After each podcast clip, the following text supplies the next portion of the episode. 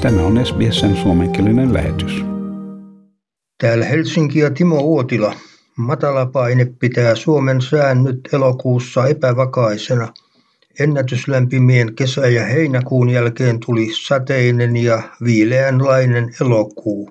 Alkuviikolla pohjoisesta virtasi Suomeen kylmää ilmaa ja se virtaus on jatkumassa ja Helsingin pelastuslaitoksella oli lauantai-aamupäivän aikana yli 20 hälytystehtävää ympäri Helsinkiä. Kovat ukkosmyrskyt aiheuttivat vedenpääsyn omakotitalojen kellareihin sekä joihinkin liike- ja virastotiloihin. Ja meille satoi pihalle melkein sokeripalan kokoisia rakeita. Ja maailmanpolitiikkaa. Afganistanin tilanne on riistänyt koronapandemialta ykkösuutisaiheen paikan. Suomi on päättänyt lähettää sotilaita Kabuliin Afganistanissa olevien suomalaisten saamiseksi pois maasta. Presidentti Sauli Niinistö teki päätöksen asiasta lomalta kutsutun eduskunnan päätöksen ja hallituksen esityksen jälkeen perjantaina. Ääriliike Taleban sai Afganistanin viime viikonloppuna haltuunsa vallattuaan pääkaupungin Kabulin. Länsimaat evakuoivat kansalaisiaan ja muun muassa suurlähetystöjensä työntekijöitä. Tilanne Kabulin lentoasemalla on viime päivinä ollut erittäin kaoottinen. Suomen kansalaisten lisäksi Afganistanista evakuoidaan Suomeen enimmiltään 170 ihmistä. Heille myönnetään oleskelulupa. Taliban on aiemmin sortanut etenkin tyttöjä ja naisia Afganistanissa. Huoli heidän asemastaan uudessa yhteiskuntajärjestelmässä on suuri.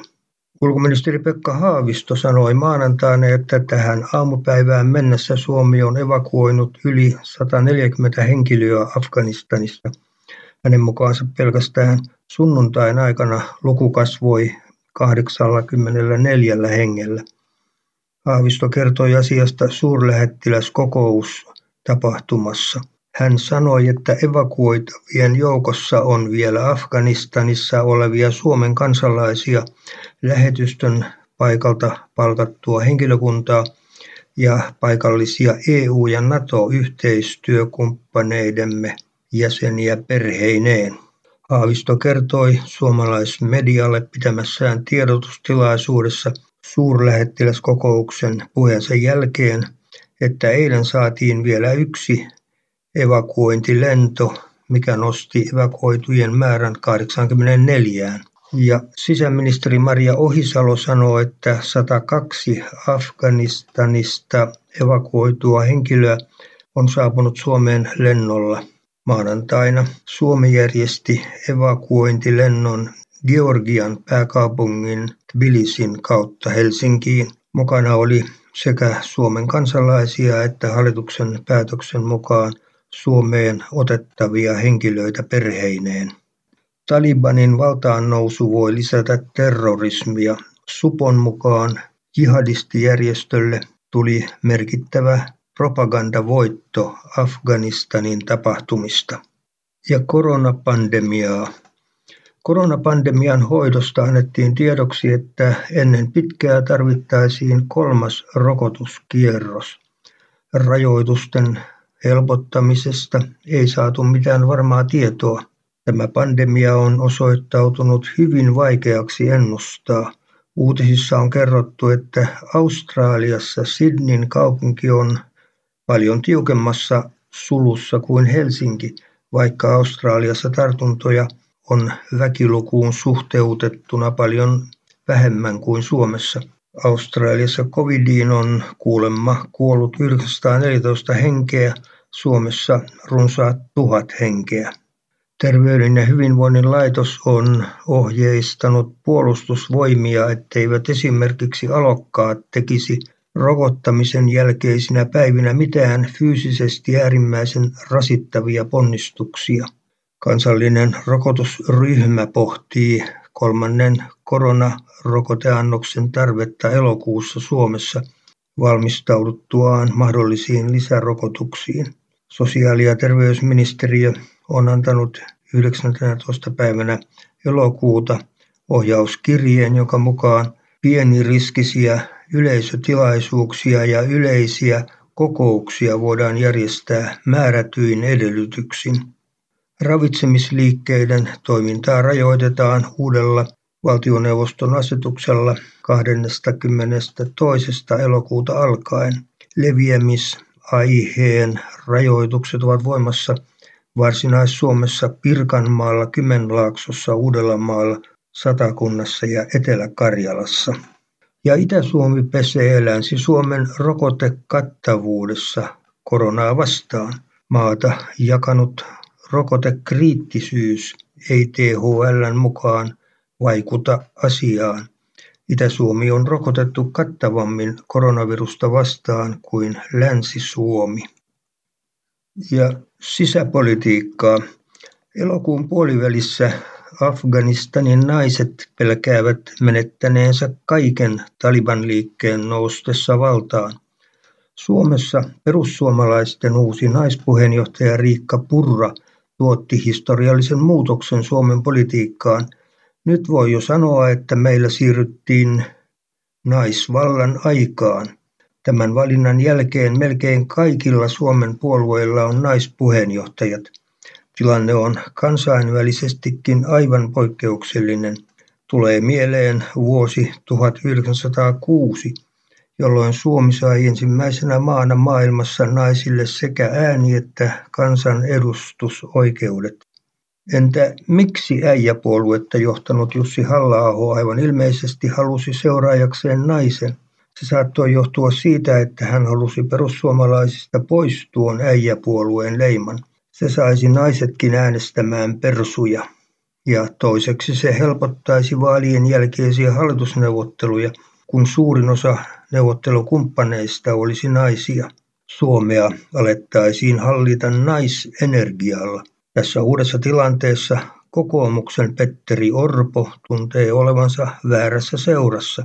Perussuomalaisten ja kokoomuksen hallitusyhteistyö ei myöskään olisi kovin onnistunutta, koska puolueiden näkemykset EU-sta ja eurosta eroavat toisistaan täydellisesti. Persuille ei maistu edes työperäinen maahanmuutto, joka on kokoomukselle erityisen tärkeää. Jos perussuomalaiset menisivät kaikista huolimatta rikkaita suosivan hallituspolitiikan apupuolueeksi Juha Sipilän hallituksen malliin, kävisi niin kuin Timo Soinin porukan persuille, jotka vajosivat vuoden 2019 vaalien jälkeen maan rakoon. Ja sisäministeri Maria Ohisalo Vihreistä oli radiossa ja televisiossa selvittelemässä näkemyksiään, eli hallituksen suunnitelmia Afganistan ongelmien selvittämisessä. Hän esitti myös, että Suomen kiintiöpakolaismäärää lisättäisiin tuhannesta viidestäkymmenestä kahteen tuhanteen. Tuolla kannalla on kertonut olevansa myös ruotsalainen kansanpuolue. Muutkin hallituspuolueet varmaan tulevat esityksen taakse. Tällainen seikka saattaa sulkea ja varmaan sulkeekin perussuomalaiset vihervasemmistolaisen hallituskoalition ulkopuolelle. Kokoomuksen piirissä on pyrkimyksiä lähestyä perussuomalaisia tässä kysymyksessä. Se olisikin kokoomukselle melkein ainoa enemmistöhallitusvaihtoehto. Perussuomalaisten uusi puheenjohtaja Riikka Purra näyttää kyllä ymmärtävän, että Suomi tarvitsee työperäistä maahanmuuttoa ja taloutta. Talouspoliittisissa keskusteluissa tulee julki, että Suomen talous on tällä hetkellä nousussa. Se on kumma juttu, kun koronapandemia jyllää edelleen. Tilannetta helpottaa velkaelvytyspolitiikka. Oppositiopuolue kokoomus kyllä varoittaa kaiken aikaa, että velalla eläminen johtaa ennen pitkää perikatoon. Ja Sitran ilmastoselvitys saa kiitosta ja kritiikkiä. EK harmittelee hintalappujen puutetta ja MTK mukaan positiivisemmalle ilmastopuheelle on tilausta. Toimijat kiittelevät torstaina julkaistua Sitran ilmastoselvitystä siitä, että se kokoaa eri toimijat ja ilmastotoimet yhteen. Selvityksessä listattiin runsaasti erilaisia keinoja, joilla Suomen olisi mahdollista pitää päästöt kurissa. Ekonomistit kertovat Ylelle, että ilmastonmuutoksesta on tulossa shokki taloudelle ja se voi vaikuttaa kaikkeen hinnoista veroihin. Sään ääriilmiöt tekevät talouden ennustamisesta entistä vaikeampaa. Edessä on iso rakennemuutos, ennakoi 14 talouden asiantuntijaa Ylen kyselyssä. Ja hoitajapula syvenee ja ammattilaisten pelätään kaikkoavan alalta. Korona on kurittanut etenkin naisvaltaisia matalapalkka-aloja ja yhä useampi harkitsee alan vaihtoa. Ja ilmastotyön edelläkävijä on Pohjois-Pohjanmaalla sijaitseva Iin kunta. Asennekasvatuksella ja vihreillä valinnoilla on myös kääntöpuolensa. Osa kuntalaisista ajattelee, että I on jo osansa tehnyt. Ja joka kolmannella johtajalla pörssiyhtiöissä on henkilökohtainen rikostuomio. Häkellyttävä ilmiö paljastui pitkässä tutkimuksessa. Oulun yliopiston laajassa tutkimuksessa selvisi, että yritysjohtajien taustoja ei aina kehdata udella tai tarkastaa.